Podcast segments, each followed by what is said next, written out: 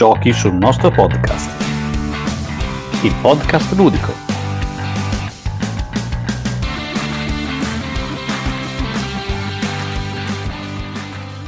Bentornati a una nuova puntata di Giochi sul nostro podcast. Questa sera finalmente c'è un presentatore di eccezione, io Luca Ciglione e eh, ho due ospiti veramente succosi. Eh, prima c'è Valeria. Ciao, ciao a tutti. E poi l'uomo che costruisce il presepe con i meeple, Matte. Ciao, ciao a tutti. Ah, ma lo fai davvero? Io pensavo fosse una battuta. no, no, ogni tanto lo faccio. O meglio, è un progetto, però sì. Fantastico, voglio la foto, eh. A Natale voglio la foto. ok. Bene, questa sera parleremo di un tema veramente scottante che è come fare nuovi adepti eh, al gioco da tavolo, quindi cosa proporre, quando proporre, come proporre giochi a chi è fermo a risico o assolutamente rifugge il gioco perché è da bambini o non è abbastanza serio. E non sa cosa si perde. Esatto. Sì, in effetti voi direte, ma insultateli e finiamola qui. No, eh, proviamo a convincerli. Ci proviamo in qualche modo. Certo, quindi come fate voi? Io eh, devo dire che ultimamente sto cercando di convertire i miei colleghi. Ho iniziato a portare scatole random in ufficio e mm, devo dire che la prima cosa che ho fatto è stato proporre di giocare con scarsissimi risultati, veramente scarsi. E mm, vedevo proprio i colleghi che rifuggevano l'idea. Poi ho trovato una, una collega che ha dei, dei, figli, ha voluto che gli mostrassi funzionavano alcuni giochi, abbiamo iniziato a giocare e i colleghi piano piano si avvicinavano, guardavano e poi dopo qualche giorno volevano, volevano giocare. Adesso sto facendo uno spaccio, diciamo, ogni, ogni pranzo porto un gioco diverso. No, con me invece non funziona questo ragionamento perché eh, lavorando proprio sui Navigli di Milano, quindi centro della Movida e tutto quanto, le mie colleghe appena scatta la pausa pranzo escono tutte a farsi un giro sui Navigli, andare a mangiarsi il panino nel posto in e quindi no, pausa pranzo per noi non funziona. Però fortunatamente eh, uso i giochi per lavoro, perché io lavoro per una scuola di formazione aziendale e quindi spesso mi capita di proprio intrufolarmi nei training e far giocare, proprio far giocare e poi associare i giochi alle dinamiche aziendali in una sorta di gamification. Quindi in realtà li uso proprio per lavoro. Questo a volte le incuriosisce le mie colleghe, non sempre, però quando mi vedono entrare in aula con queste scatolette mi chiedono: "Ma ha funzionato?" Sì, sì, ha funzionato e come. Io pensavo che a Milano giocaste a Giro alla moda. Solo una settimana all'anno, solo nella settimana della moda. E io cerco di evitare il centro di Milano come la peste durante quella settimana.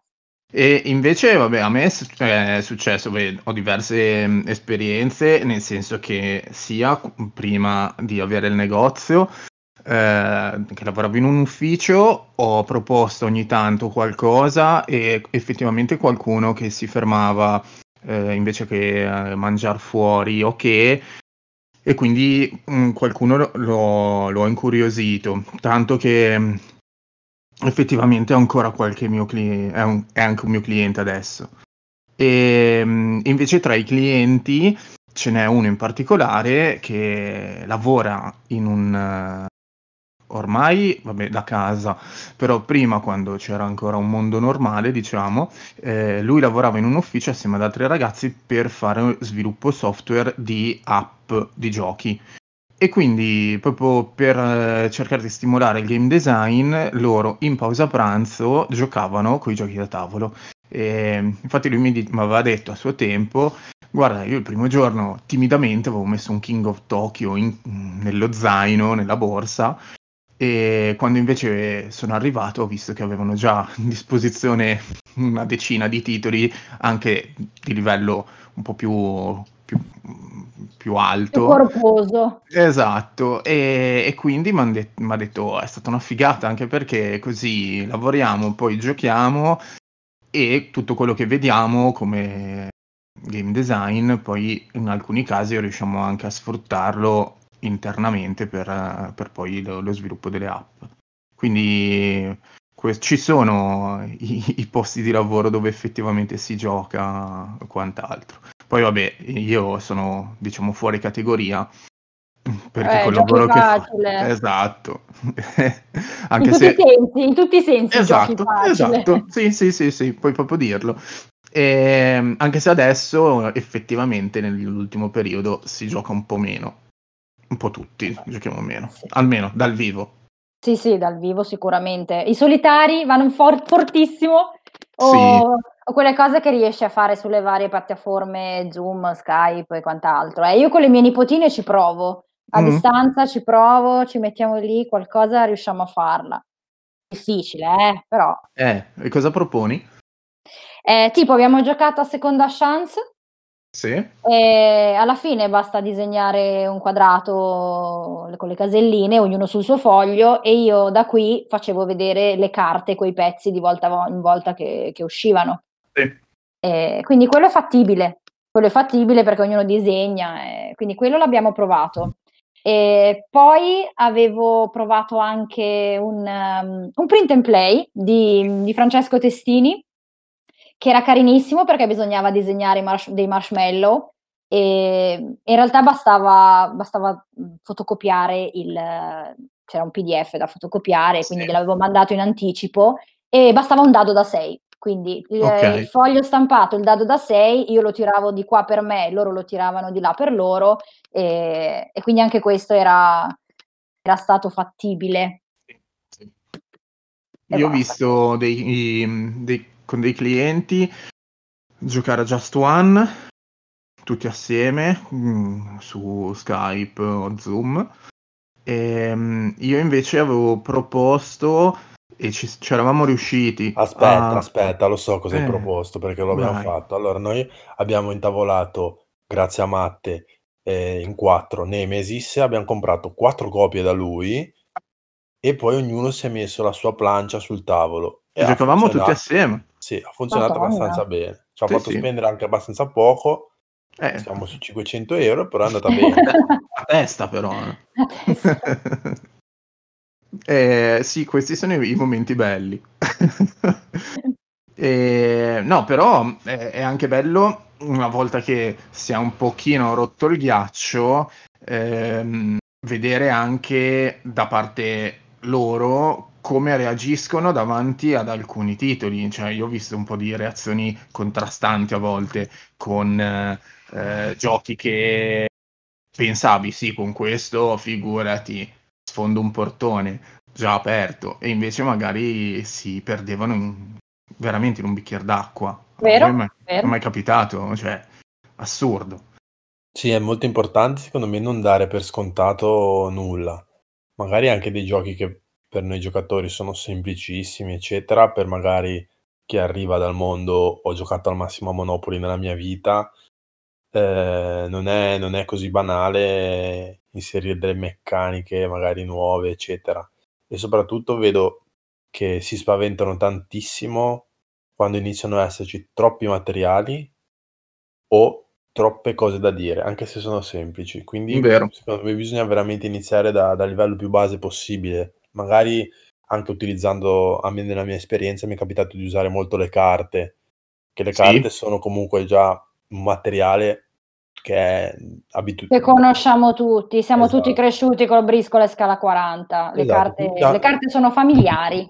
Esatto, esattamente. La carta comunque dà già familiarità. Io per esempio intavolo molto spesso eh, dei giochi di carte, sabotatore per esempio, che è veramente semplice, ha due regole ehm, messe in croce e, e funziona molto bene. Eh, dura relativamente poco e nella mia esperienza ha sempre avuto grande successo. Oppure anche un altro gioco tedesco che lo faccio dire da cellulare perché non sono capace.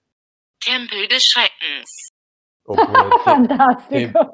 Tem- sì. Oppure Tempio del Terrore in italiano, dove di nuovo è un gioco che ha tre tipi, no, quattro tipi di carte.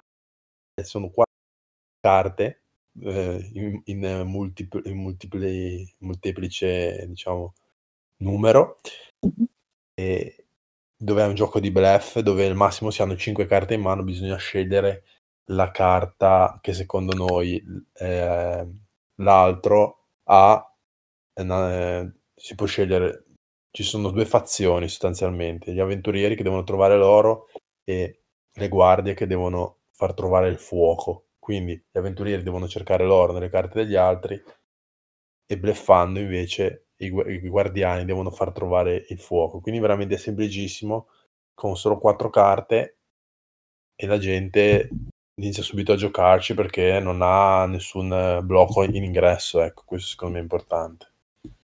Io sono più per, eh, almeno dalla mia esperienza di iniziazione ai nuovi giocatori, eh, due criteri. Il primo, meno regole possibili, almeno io misuro tutto sul mio cognato, che è brutto da dire, però è vero, nel senso che quando faccio provare le cose a lui... Ciao cognato già... di Valeria. Ciao, cognato, Ciao cognato di Valeria, povero Mirko, eh, mi odierà. Eh, però io, io, misuro tutto su di lui, nel senso che se già per lui tre regole sono troppe, mh, mm, ok, aspetta un attimo allora. Quindi se funziona con lui invece va bene, perché lui più di un tot di regole non le tollera.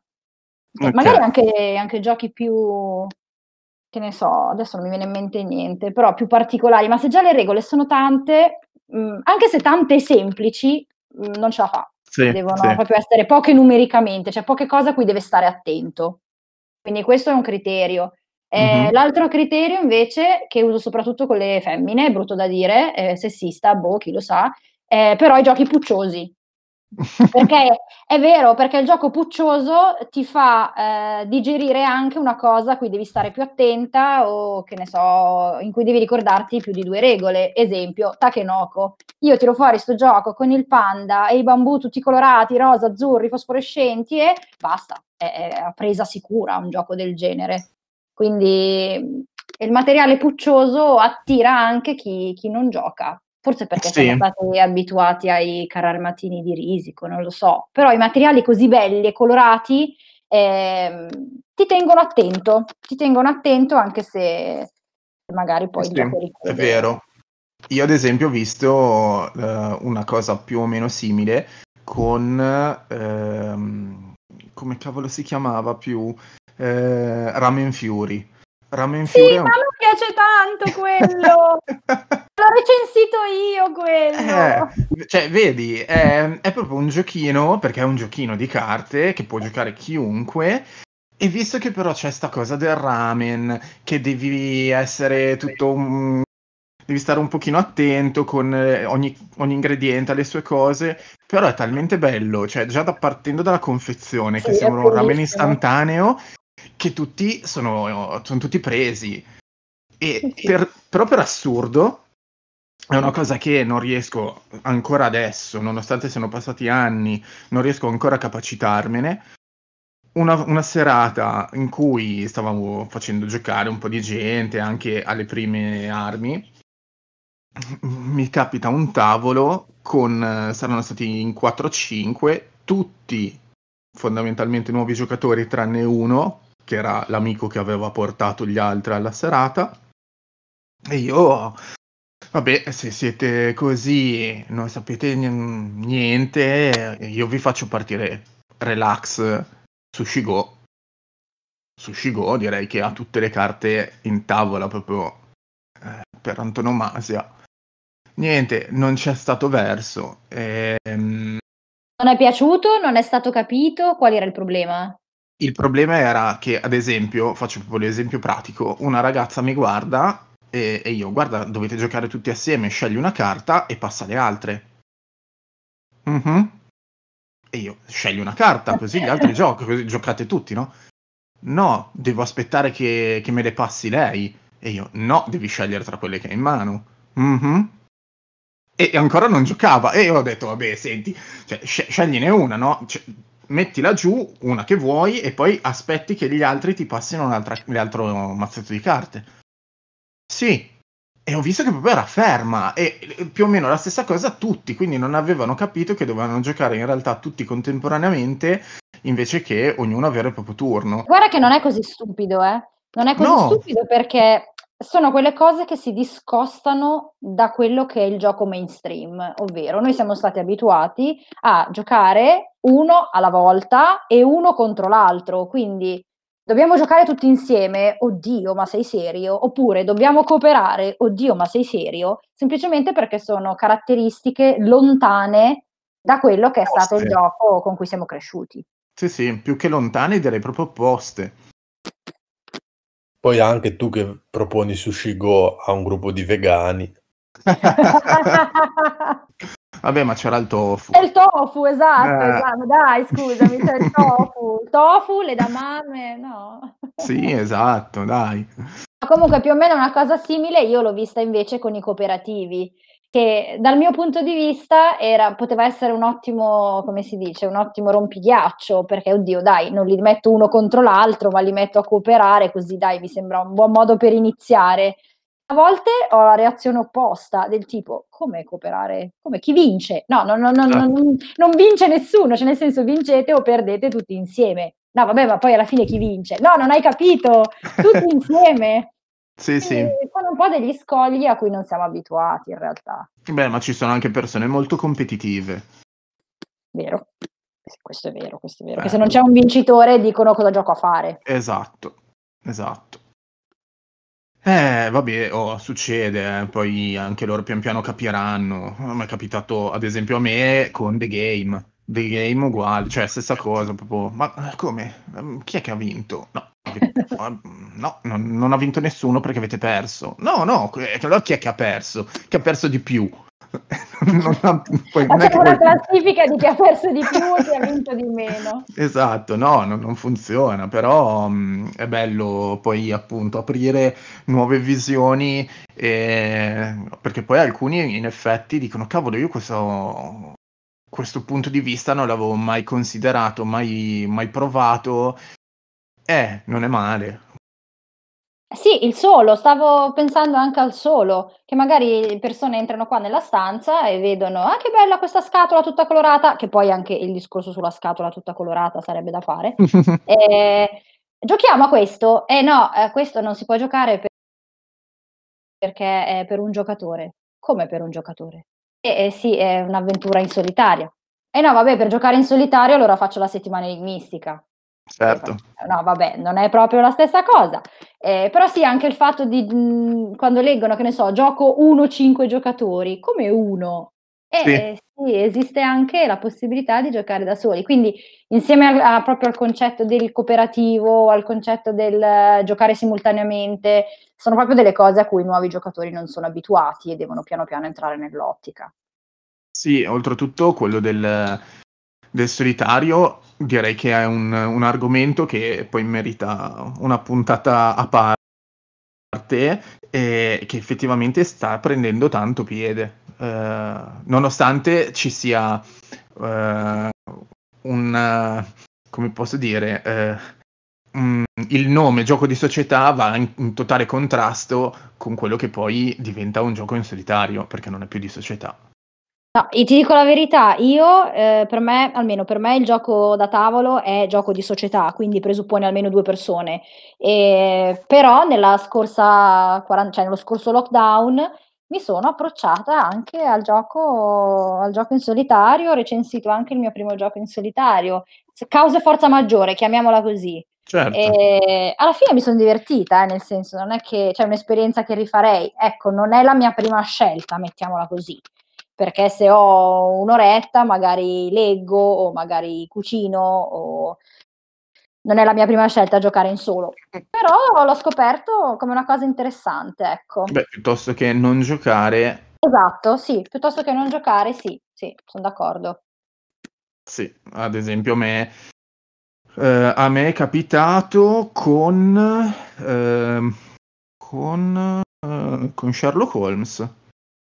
Con Sherlock Holmes, eh, consulente investigativo, avevo affrontato un caso solo perché mh, eh, la sera prima era stato abbandonato da tutti e il giorno dopo ho detto no, io voglio continuare, voglio arrivare fino alla fine perché ho, ho le mie idee, mi ero fatto già le mie considerazioni sul caso e alla fin fine poi ho detto vabbè senti se nessuno ci vuole giocare io però vado avanti Non parlarmi di Grazie. Sherlock Holmes in solitario, perché eh, eh, io adoro giocarci con mia moglie e con gli amici, ma quando ci gioco da solo faccio talmente prima eh e quindi sono veramente combattuto, combattutissimo. è una, una lotta interiore tra, ma no, è l'unico gioco che anche mia moglie ci sballa di brutto, non bruciarti le avventure e il diavoletto. Giocaci da solo così fai prima, giocaci da solo così fai prima. Quindi non parlarmene. Eh no, guarda, io invece ho su Sherlock Holmes ho purtroppo ehm, la cosa del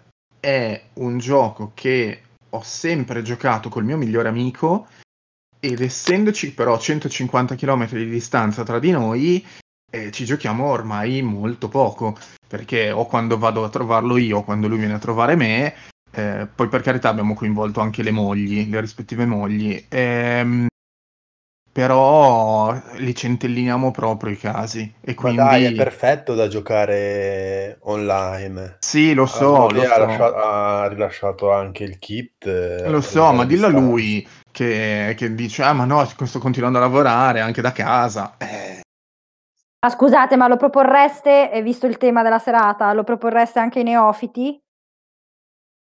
mm, bella Eh. domanda, forse sì, perché non è così complesso. Però ni perché in realtà le- i, proce- diciamo, i processi mentali non sono così banali, anzi. Però effettivamente ci può stare come gioco da neofiti perché comunque si tratta di leggere dei paragrafi, quindi sì, è difficile, molto complicato il ragionamento, i casi sono difficili, non sono immediati, però come tipologia di gioco, come meccaniche, sono molto semplici. Sì, vero. Però secondo me ci sono altri giochi che dovrebbero essere un po' più consigliati, via. O no? Oh, finalmente era l'ora di parlare di Totopoli. Allora, è ovvio che quando uno arriva da Monopoli, se tu gli dici giochiamo a Totopoli, lui subito Per sente- assonanza, eh, per sente a suo assonanza. Certo. Tutti dicono, ma Totopoli cos'è? Monopoli di Topolino? No, è un gioco di corse di cavalli. E da lì quindi inizia, è facilmente intavolabile, si fanno prendere bene, poi ti dicono, ma di qual- che, che anno è questo gioco? Ma è del 36, quindi allora sì, allora va- è vecchio, allora va bene facile, perché i giochi vecchi si sa che sono più facili. Quindi Tu non vedevi sicuramente l'ora di parlare di questa cosa. questo... Lui fa parte della redazione del podcast solo perché è pagato da- da- dal signor Totopoli. Perché in ogni puntata di Riffa o di Rafa deve mettercelo Sì, dentro. sì, sì. Ragazzi, ma perché è un gioco che si adatta a qualsiasi argomento, cioè non c'è niente da fare. Guarda, Il io gioco di corse, tac. Il gioco per il produttivo, tac. Tac. Cioè, gioco per quattro giocatori, tac. A posto. Così. Guarda, lo sai che adesso veramente io mi ci metterò a guardare l'andamento delle vendite di Totopoli su eBay una volta che il podcast verrà messo online.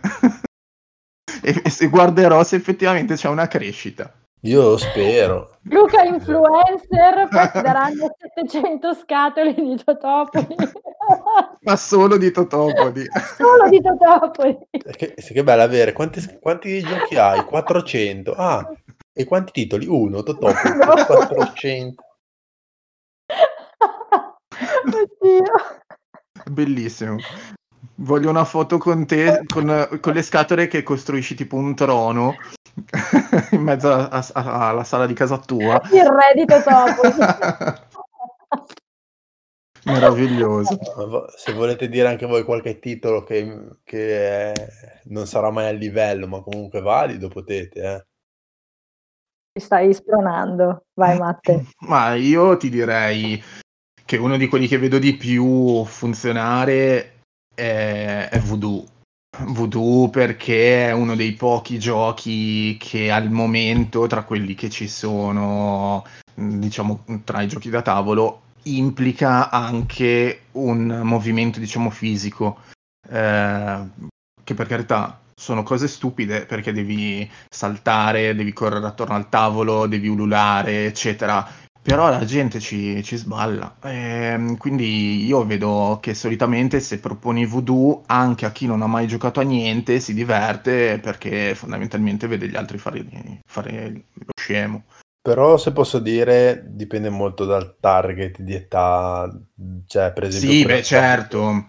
In Io non- ufficio non potrei proporre. No, no, chiaro, però se devi fare qualcosa per dei ragazzi, università eh, o anche meno, target perfetto per voodoo quello, chiaramente, visto che mi è capitato di, pro- di portarlo a qualche festa di laurea eh, da gente ovviamente appassionata di giochi, quello ha sfondato anche per chi non era appassionato.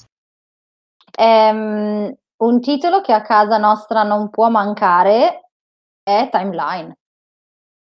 E perché Sì. eh, non, è visto, non è visto come un gioco, nel senso che è un po', un po' tipo trivial, un po' eh, cultura generale, cioè non viene visto come il classico gioco da tavolo e soprattutto piace a mio cognato perché ha una regola, viene prima o viene dopo, basta, nient'altro. E poi c'è anche un po' di quell'elemento bluff. Eh beh, vabbè, dai. Eh, no, a, noi piace. A casa nostra nelle feste si, mh, si tira sempre fuori, e, almeno io personalmente ho tre, mh, tre scatolette, eh, storia, ho storia, avvenimenti, e poi mi sono fatta portare dagli Stati Uniti la, mh, la scatoletta americana, si chiama proprio così, americana, e tutta su robe statunitensi, da, che ne so, dalla- dall'invenzione della Coca-Cola alla guerra degli indiani di non so quale secolo, e io li, mis- li mescolo tutti, Sì, sì. tutti ed è almeno questo piace sempre un sacco, proprio perché eh, regole una, ma una veramente una, eh, prima o dopo, una. Eh, poi anche un po' di, di cultura generale, un po' di... Sì, dai, ignorante, questa non la sai! No, non è vero, non, è vero, non lo facciamo così. Però va bene, no, timeline, anche per iniziare, chi non ha mai giocato, secondo me perché è un gioco non gioco. Quindi Sì, sì. funziona, funziona. Sì, io eh, invece in casa la stessa cosa, ma eh, hanno domini, che fondamentalmente è la stessa cosa, perché è molto molto simile.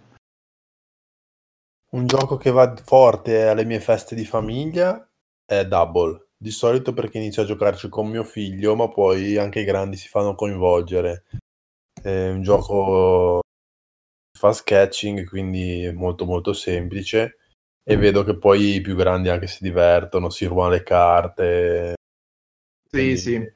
Funziona anche, anche non con i bambini. Beh, io ultimamente ho visto anche Bandido. Sì, Bandido, a noi piace un, a noi piace un sacco. Cioè, io sono riuscita a far comprare Bandido a gente che non ha mai giocato in vita propria, ma veramente. Poi complice anche il prezzo. La scatolettina, la scatolettina piccina, eh, sono solo carte dentro. Io me lo metto nella borsetta quando mi invitano in giro, quando si poteva ancora andare in giro.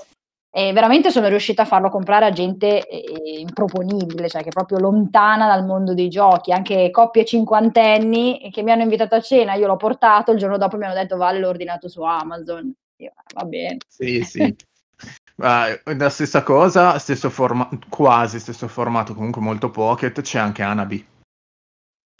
Ma sai che, che io ce l'ho, cioè ne ho due copie, una la tengo a casa e io ho quello, quello pocket a casa e poi ho quello standard che tengo in ufficio per far giocare appunto in aula durante i training, per la cooperazione, la comunicazione e quant'altro. Sai che però lo trovano, trovano estremamente difficile il fatto di non poter guardare le proprie carte, cioè la- la- è l'istinto, ti do le carte e le Eh. guardi. Ma quante volte? No, ok, ridatemi le carte, rimescoliamo, ve le ridò. Non guardate le vostre carte. È proprio l'istinto, ti do una mano di carte, Sì, sì. guardi. Eh beh, ma è lì il, il bello del gioco è proprio quello, eh, cioè. Altrimenti... Però sì, dai, lo- anche quello lo propongo, però non con tutti, cioè devo vedere chi ho Sì. davanti. Più Sì, che altro Anabi, secondo me, non è adatto per una partita, una partita sola, perché No, devi farle- comunque si affina eh, un- tutta una serie poi alla fine di, di convenzioni che vengono naturali una volta che si, che si inizia a giocare insieme. Quindi cioè, si vede secondo me proprio la crescita del gruppo nel imparare a comunicare con determinati meccanismi e, e quindi in una partita sola non si riesce ad apprezzare. Mhm. Sì, è vero, è vero. C'è, c'è ancora qualcosina, eh, ma vogliamo però fiondarci sulle- su quelli che abbiamo scelto, quelli i veramente top per Aspetta, abbiamo, abbiamo prima un outsider. Ah, è vero, c'è l'outsider. Abbiamo un outsider perché nella nostra classifica noi abbiamo considerato eh, giochi da più giocatori. Abbiamo un Sì. outsider per due, specificatamente per due. Esatto. Giusto? Sì, sì. Cioè, viene qualcuno a casa nostra, viene qualcuno a trovarci, oppure andiamo a cena da qualcuno e dobbiamo scegliere un gioco da portare, quindi per due. Rullo di tamburi, qual è il nostro miglior gioco da proporre a un neofita per due giocatori? Totopoli. Aspettavo, fantastico. Beh, non avevamo dubbi, però visto che è un gioco così vecchio e non è così dif- facile da trovare nei negozi. Eh, perché eh, Luca ne ha 400 scatole. Esatto, ma sono tutte a casa sua. Allora, a quel punto abbiamo scelto per Patchwork. Esatto. Patchwork che è semplice, per nulla banale, ha tre regole, di cui eh, una forse è quella più difficile da capire, ovvero che è il giocatore che sta più indietro a muovere e non ci si alterna come turno di gioco, ma per il resto eh, non è altro che un Tetris eh, fatto sulla propria plancetta. Esatto, ed è proprio il fattore Tetris che attira, perché Tetris lo conosciamo tutti, non ce n'è. Quindi già il fatto che metti giù i pezzi sul tavolo in cerchio e dici "È presente Tetris? Ecco, devi mettere i pezzi a Tetris e incastrarli tutti. È il fattore familiarità sempre che, che Esatto. attira. E non è un caso comunque, eh. Mm, il, il fattore familiarità io lo, ogni tanto, quando posso, lo sfrutto anche in negozio e cerco sempre di trovare quella cosa che conoscono per potermi agganciare. Più che altro quando ad esempio, non so, c'è qualcuno che sta osservando Rush and Bash, allora gli dico, vabbè, questo hai presente Mario Kart? Sì, ok, è, è- è la versione da tavolo. Oppure con eh, il sesto senso o Mysterium eh, faccio il, um, il mashup tra guarda, hai presente Cluedo? Sì, hai presente Dixit? Sì, ecco, questa è la fusione delle Ecco. due cose. No, è vero, il fattore familiarità e per Patchwork funziona benissimo perché appunto è il gioco principe de- degli incastri, dei polimini, quindi basta dire "Hai presente Tetris? Ok, perfetto. esatto. Sì. Sì, sì. Quindi su- sulla nostra outsider siamo tutti d'accordo. Vai, Va procediamo. bene. Andiamo con la top 5 allora. Top 5. Top 5 che ricordiamo sono il- i giochi che noi andiamo a consigliare per far approcciare neofiti al mondo del gioco da tavolo. In quinta posizione troviamo forse quello che è un pochino più ma dire difficile è un parolone, però è quello con magari forse un pochino più regole tra tutti e Mhm. cinque, che è. Stone Age. Yes. Stone Age è un bel eh, piazzamento lavoratori perché è forse il piazzamento di lav- lavoratori più facile, più accessibile tra quelli che sono disponibili e è il- quello che anch'io considero il gateway perfetto per quelli che poi diranno vabbè ma adesso che ho giocato a Stone Age mi piace avere a che fare con le risorse, con tutte le eh, avere una programmazione più o meno a lungo termine, ecco che allora poi da lì comincio a ragionare anche su giochi un po' più complessi. Sì, poi ha, um, è anche ha un sacco di appeal anche visivo, nel senso che ha eh, le risorse che puoi fisicamente toccare. A me questa roba del toccare piace tantissimo. Quindi hai le risorse che puoi toccare, poi hai la- le carte, hai questa plancia, questo tabellone che è enorme, eh, poi hai il bicchiere con i dadi, cioè secondo me anche da un punto di vista visivo attrae e ti fa stare attento anche se non, se magari, lo- oddio, oddio quante regole, oddio quante cose, però ha tutto un mix di, di- di qualità anche visive e tattili che, che te lo fanno apprezzare. Vero, vero. Sì, magari non è proprio un introduttivo in senso assoluto, però l'abbiamo voluto mettere un po' come introduttivo per il genere piazzamento lavoratori che di per sé non è proprio introduttivo, ecco. Eh, ricordiamo anche che era, c'era un altro in, eh, in ballottaggio che era Counterfeiters, che anche quello è un piazzamento lavoratori, però Stone Age dalla sua ha un, un fascino decisamente più, boh, più particolare, comunque che colpisce anche di più, di maggiore impatto. Io non so voi se, se quale versione avete, io ho la versione quella nuova con anche il win, la Winter Edition. Sì. E, no, è proprio carino, cioè è proprio... mm, Boh, non so, attira. Poi tiro sì. fuori questo scatolone pieno di roba e sì, attira. Attira e piace. E lo, e lo capiscono, nel senso che anche chi non, chi non gioca capisce che deve raccogliere le risorse e completare degli obiettivi. È proprio... Certo. Quindi, ci piace. Ci piace Bene. Ok, passiamo allora a quello numero 4. Chi lo vuole annunciare? Vado io? Vai. Vado io perché da buona malata, e malata intendo proprio malata, eh? cioè ci faccio le due di notte, da buona malata di eh, Candy Crush, il nostro numero 4 è pozioni esplosive. Quindi per chi non l'ha mai sentito, perché magari c'è qualcuno che ci ascolta che non ha mai giocato a pozioni esplosive, è una versione un po' fisica del nostro ben amato Candy Crush, quindi palline, veramente biglie reali che si toccano e che attirano sempre un sacco, e che dobbiamo effettivamente prendere, fisicamente prendere e, e fare in modo che le altre crescino, proprio che, eh, si- che i colori combacino tra di loro. Si basa su meccaniche molto semplici, quindi in realtà è una sorta di set collection, quindi prendo le biglie che mi servono per eh, risolvere gli obiettivi delle nostre pozioni.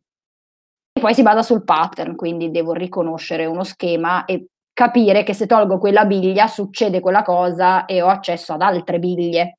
In realtà è molto più facile giocarlo che spiegarlo. Sì, è vero.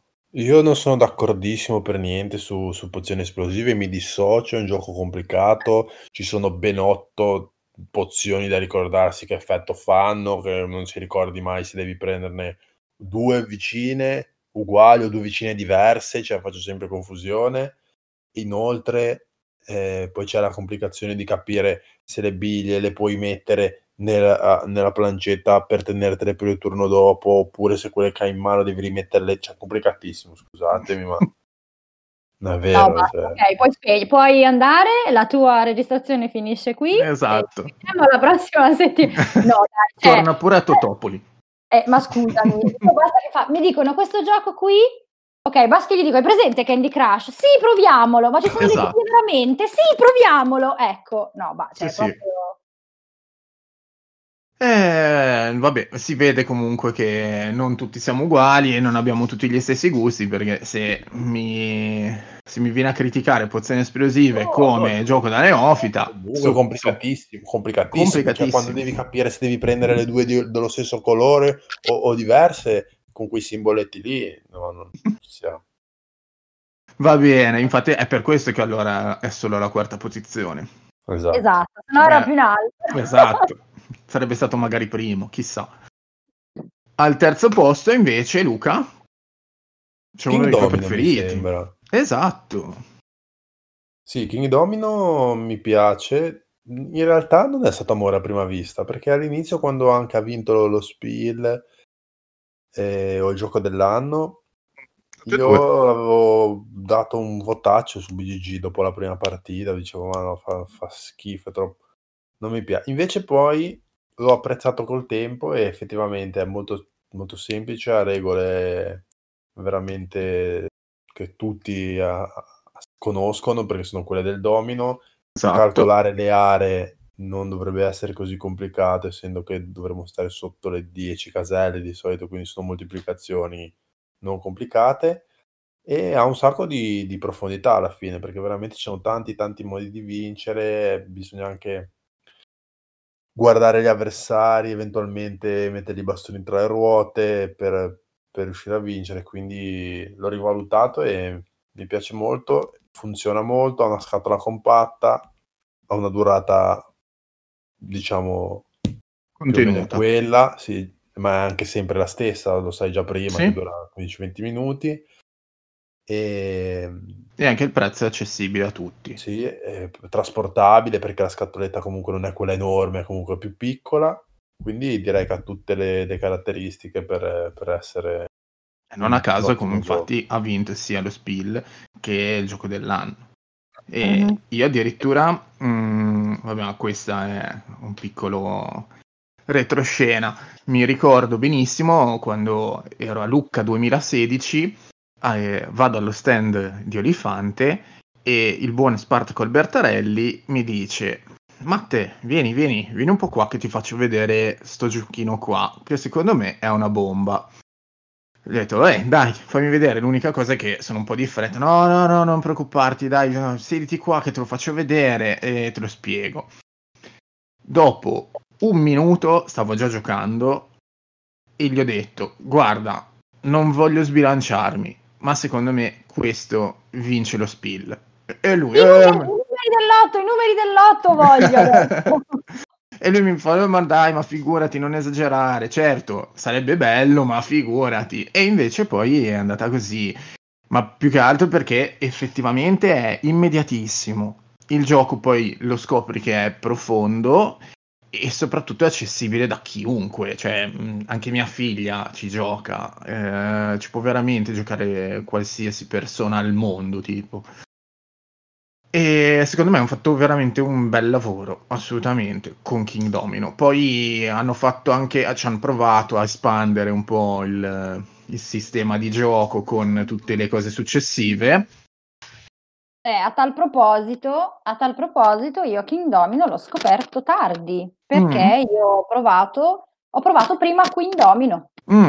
Quindi quando è uscito King Domino, per strane coincidenze, non sono mai riuscita a provarlo, nessuno dei miei amici lo aveva, eh, però mi sono trovata a Lucca quando è uscito Queen Domino, quindi mi sono seduta al tavolo e ho detto, vabbè dai, proviamo Queen Domino, anche se non ho mai giocato a King Domino, e Queen Domino non mi è piaciuto.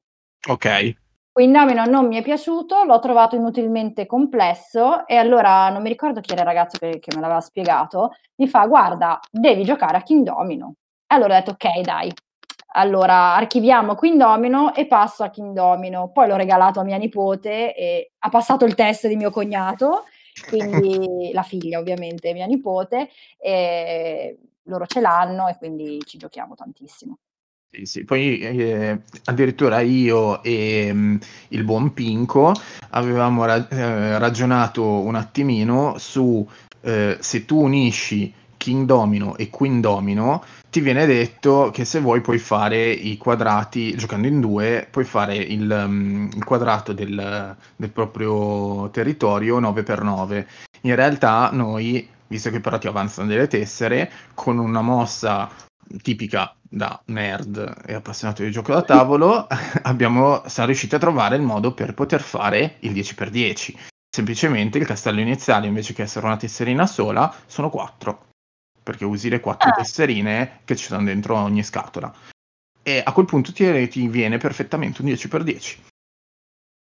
Roba, vedi come Sì, le sì. varie home rules. Eh, ma anche qua poi ce ne sarebbe di, di- di cose di par- da parlare su, anche sulle home rules, quindi vedremo poi in futuro cosa, cosa tratteremo sul, sul podcast. Anche quello è un, è un argomento che potrebbe essere, sì, che potrebbe essere ricco. Chi è che non ha un home rule da partecipare? Ma niente è Rick come la seconda posizione della classifica. Beh, quello è vero, è ricca, è ricca. Chi lo dice? Vuoi tu, Vale? Vado io? Vai. Il nostro secondo posto per giochi per neofiti è Dixit. Quindi il nostro re delle carte che da una sola confezione ne hanno fatte 6 milioni, non solo la versione Odyssey, quindi che arriva fino a 12 giocatori, ma tantissime espansioni, credo che siano alla 11. Sì, eh, la- no, la die- decima, decima espansione. Ci sarebbe voluto Davide che ce le ha tutte e le Ah, conosce tutte. e sa a Esatto. memoria ogni carta in, eh, in quale, di quale espansione fa parte. Io personalmente ho la versione quella 12 giocatori più eh, l'espansione Journey. E, mm, chi è che non adora Dixit? Cioè, ehm, adesso arriva Luca e dice Totopoli, no scherzo. No, io Eh. faccio coming out, non ci ho mai giocato, Ok, eh, però lo Dixit conosco. è a metà, è a metà tra un vero gioco da tavolo e un, uno sforzo di fantasia e immaginazione che non indifferente. E metà del- della bellezza del gioco sono le illustrazioni. Vero. Queste illustrazioni oniriche, molto particolari, molto strambe, che hanno appunto l'obiettivo di, di stimolare la tua, la tua fantasia, insomma. E noi ci giochiamo spesso alle feste, eh, anche se ci abbiamo trovato qualche difetto ultimamente dopo tante tante tante partite, e- però mh, Quali Infatti- sarebbe? devo spoilerarlo che così dopo che l'abbiamo messo in seconda posizione? Eh, beh, dai, l'hai detto dopo tante, tante, tante, tante partite. Sì, nel senso che dopo tante partite, eh, siccome a questo gioco si vince stando nel mezzo, ovvero di- bisogna evitare di fare indovinare tutti ed evitare di non fare indovinare nessuno. Quindi il, il- il- il succo sta, il trucco sta nel fare indovinare qualcuno. Allora, se giochiamo con mia sorella, mio cognato, le bambine, si danno indizi che solo loro possono capire Sì, che magari certo. noi, noi esterni alla famiglia non possiamo comprendere, quindi magari robe specifiche loro, di loro quattro, oppure la bambina lo dice riferito alla sorella, e, e così si assicurano che solo qualcuno indovina con il massimo punteggio. Vabbè, ma questo si chiama barare. No, non è, eh, non è barare, però hanno, hanno capito questo trucchetto del tipo, eh, ok, se faccio qualcosa che pochi capiscono, e quei pochi sono sicuramente, cioè quasi solitamente i genitori. Sì, sì.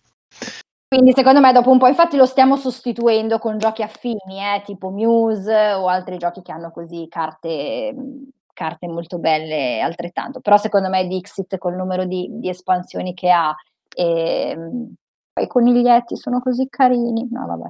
E comunque Dixit è l'unico gioco che sono riuscito per adesso a far giocare a mio padre, quindi ha comunque un posto grande nel mio cuore.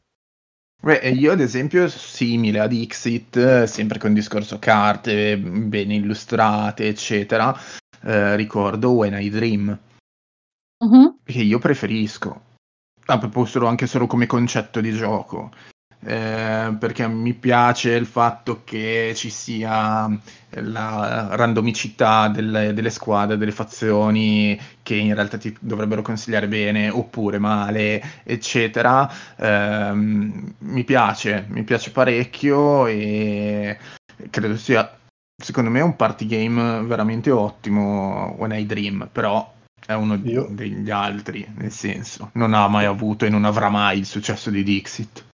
Anche a me piace When I Dream, però devo dire una cosa che il dover eh, sì bendare eh, è una cosa che a molti mette in imbarazzo o il Mhm. dover raccontare, dover raccontare poi il sogno alla fine, Sì. eh, che quindi devi esserti ricordato tutto, inventare una cosa tua, da bendato, potrebbe essere uno scoglio per molti, quindi per questo non lo vedo introduttivo come Dixit. Per quanto no, mh, guarda, a me è capitato anche di trovare eh, persone che eh, dicevano no, no, io la benda non me la metto perché chissà chi se l'ha messa prima di me, quindi cioè, persone un po' ipocondriache che dicevano, avevano un po' sta, sta fissa del no, io no, la benda non me la metto. Vabbè, eh, però fa parte del gioco. Che cosa ti devo dire? Igienizzala.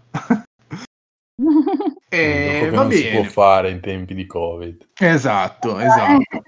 No, l'unica cosa appunto che ehm, eh, abbiamo risolto, cioè giocando a Muse per esempio abbiamo risolto il problema del, de- del dare indizi che pochi conoscono, perché Muse è praticamente uguale, ma ehm, ti, de- ti guida negli indizi, quindi oltre ad avere il mazzo delle carte bellissime, come quelle, esattamente come quelle di Dixit, hai anche un mazzetto più piccolo che ti dice questa la devi fare indovinare con un numero, questa la devi fare indovinare con, che ne so, eh, il nome di un lavoro. Quindi il fatto che ti guida negli indizi eh, fa cadere la, la- la- come si può dire, la, Sì, la coalizione. diciamo. Esatto, fa cadere i trucchetti, fa cade- cadere la coalizione della famiglia di mia sorella. Eh. Quindi, lo stiamo, ultimamente lo stiamo preferendo, però no, vabbè, Dixit è da provare ed è proprio un gateway mh, indispensabile. Sì, sì. E arriviamo però così al primo posto. E se Dixit era al secondo, chi ci può essere al primo? Non è che sono rimasti mm, chissà quanti altri titoli papabili. Sì, però dico, ne avevamo già parlato prima. Di che cosa? Di Dixit? Dico sì. di Totopoli, non è che... Ah, eh beh, parlare. giusto, è vero, è vero. Eh, ma no, questa è classifica senza, senza Totopoli, è fuori gara. Cioè, Ah, ok. L'abbiamo voluto tenere fa gara a sé. Totopoli, Totopoli vince il premio, quello, come si dice, il premio della critica, non, è, Esatto. non è il premio delle vendite, è il premio della critica. Eh, Va bene, però, lo, lo annunciamo tutti insieme? sì, dai. Quindi al primo posto c'è Ticket to Ride. Ride. Tolkien. Ah, è Ticket to Ride. Io da Tolkien, cavolo. Tolkien è il, è il perfetto. No, Ticket to Ride, che Ticket versione ci Ride. piace? Mille ce ne sono, ce ne sono mille, mille, mille, mille. Eh, Eh, esatto, mille, tutte. Tutte, tutte, Tutte. le consigliamo tutte, davvero? No, oddio, dipende. Eh, io a casa le ho praticamente tutte, me ne mancano giusto, credo, un paio eh, delle espansioni. Però dei, dei- quelli base grossi li, ho- li abbiamo tutti in casa. Ehm, abbiamo anche la, mm, la versione decimo anniversario, che se per caso dovessi cambiare casa, penso che me lo accettere- me accetterebbero come garanzia in banca. È per quello che vale. Sì. Ehm, no, di solito se siamo in pochi, di solito appunto in due o tre, allora preferiamo andare su solitamente sui paesi nordici, perché è una mappa molto molto cattiva. È stretta, però è molto bella ed è pensata proprio apposta. Eh, altrimenti, se vogliamo una partita un pochino più rilassata e magari siamo appunto in quattro, allora a quel punto di solito andiamo sull'Europa oppure con la decimo anniversario. Quindi su quella... Però qui stiamo parlando per i neofiti, eh? Sì, beh, con i neofiti, vabbè, non è che cambia poi tantissimo. Forse io andrei per conoscenza a un neofita sicuramente conosce di più l'Europa piuttosto che l'America, proprio come Mhm. fisionomia. Altrimenti il gioco va bene lo stesso, anche quello versione americana, in base.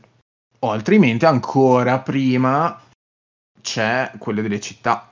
Ci sono quelle delle Io città. ho fatto così, io ho fatto così a, una- a un ragazzo che è un mio amico che sta iniziando ora a giocare. Sono partita prima con Ticket to Ride New York, ho fatto qualche partita a Ticket to Ride New York, lui è entrato un po' nella meccanica, ha capito come, cosa doveva fare e poi sono passata a America, a quello degli Stati Uniti. Sì, E, e secondo me questo è un gioco, come altri che abbiamo citato in questa classifica, che le ha tutte.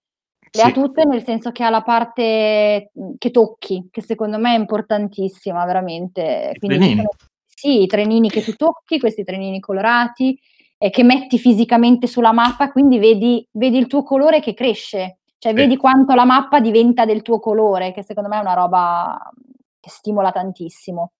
E poi anche qui quattro regole, e ragazzi, udite, udite, mio cognato l'ha chiesto espressamente a Natale l'anno scorso, quindi dopo aver giocato al mio Il New primo York- viaggio? Guarda un po', ha chiesto Europa perché mi fa, no dai, uno diverso da quelli che hai tu, almeno non giochi- giochiamo un po' a roba diversa, visto che io ho America e New York, a lui abbiamo regalato, abbiamo regalato Europa. E ho Sì. scoperto che giocano anche quando non ci sono io. Cioè, ieri sera Eh. mia sorella mi ha detto, stasera giochiamo a Ticket to Ride, ma dai, Mhm. Quindi no, ci piace, piace, e poi piace a tutti, cioè veramente io non ho trovato una persona che dopo aver giocato ha detto brutto. No, no, è vero. Verissimo. Luca, tu quale giochi? Se ci giochi? Tra una Io- partita di Totopoli e l'altra. Io gioco Ticket to Ride Atlantide, che è quello, la- quello perduto, che è molto raro, e poi Ticket to Ride Sardegna. eh, che è complicato perché ci sono poche tratte. E- e anche perché in mezzo ci sono i nuraghe anche, Sì, no, è le pecore. fare, Le fare pecore. Olbia a Cagliari. Beh, è bello, eh. È bello quello. No, però riconosco che è, è la cosa più simile a Risico forse che c'è, quindi è un passaggio abbastanza semplice perché tanti hanno giocato a Risico e quindi viene naturale. Bene, eh, quindi questi sono quelli che consigliamo con la, la nostra classifica. Quindi la ripetiamo al volo.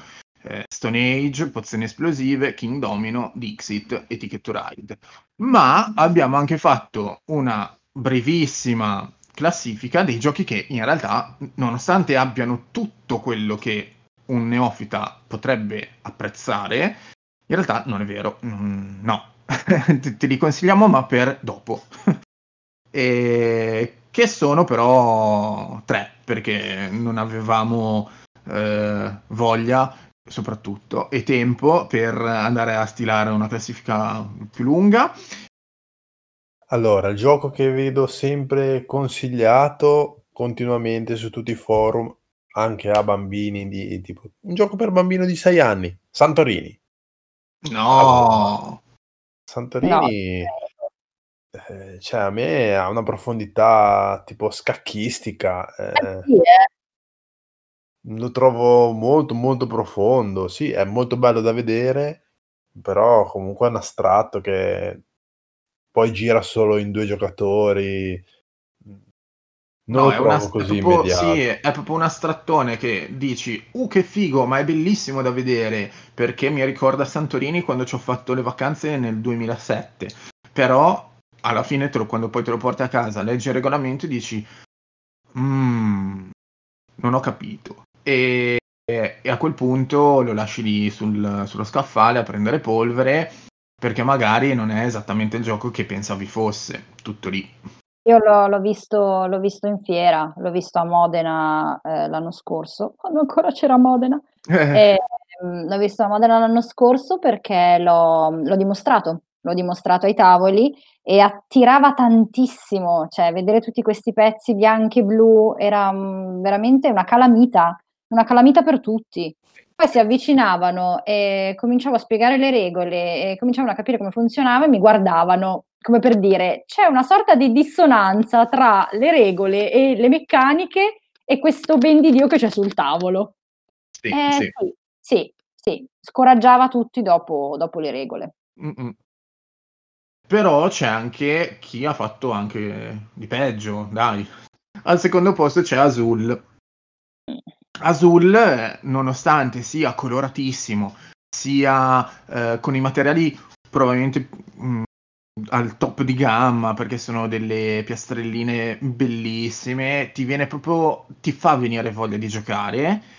Ma anche questo ricade nel problema di Santorini, che in realtà è un astratto e da lì non ne esci. Ehm, ovvero, quando dici, bene, come si gioca? Eh, guarda, devi prendere le piastrelle solo da un vassoio e devi prendere solo quelle dello stesso tipo. E Quando le hai prese, le metti su una riga della tua plancia. Se lo- alla fine, quando tutte le tesserine sono finite, allora prendi una, la, la metti e uno già ha perso completamente l'interesse, ha perso, ah ok, ma io pensavo, non so, che me le dovevo mangiare perché sembravano caramelle o chissà che cosa. Sintra sembrano caramelle per la gola, ti prego, quelle di Sintra. Praticano anche il buco, quelle sono le caramelle per la gola. E, e quindi eh, noi ancora, come per Santorini, cerchiamo di dire sì, Azul è un, gioco bellissimo, non a caso è anche il gioco nella prima posizione della top 100 che abbiamo fatto noi, ma prendetelo dopo. Intanto gio- cominciate a giocare ai vari Ticket to Ride, a Dixit, King Domino, eccetera. Poi, una volta che avete preso un pochino la mano con tutto, andate di Azul. Giusto?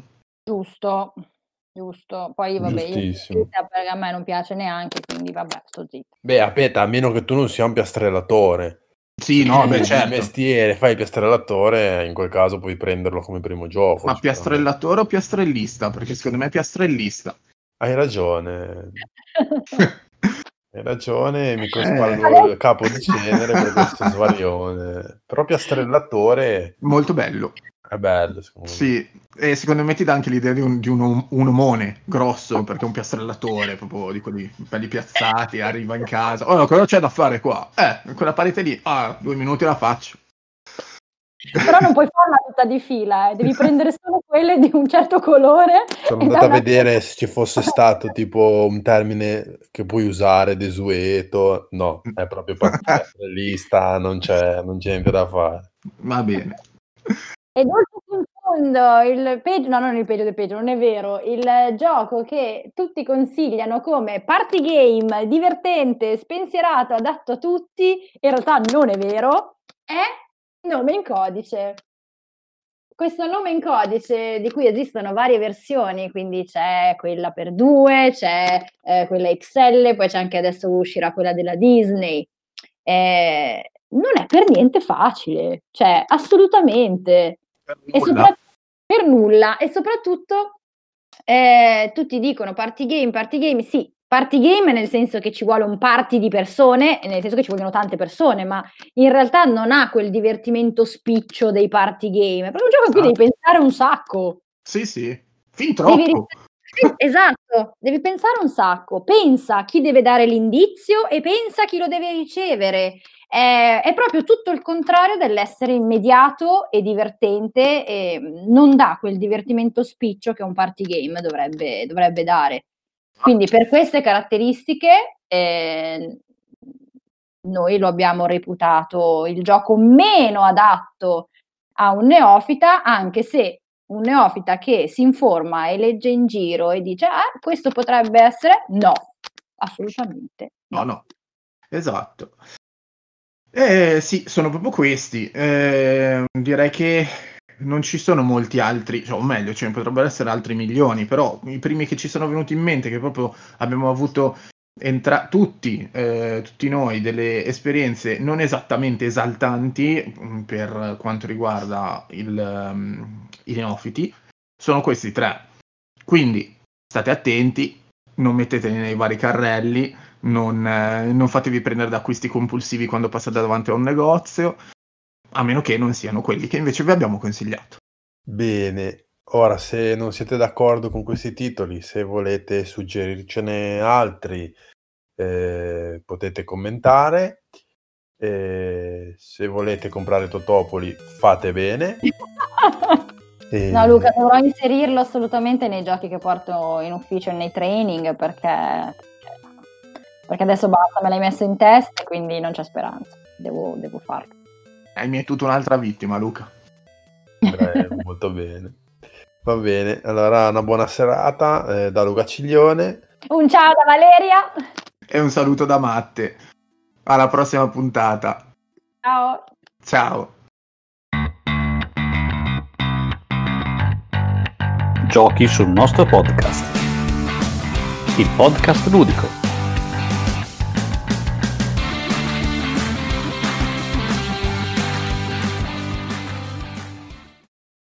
Avete ascoltato Giochi sul nostro podcast.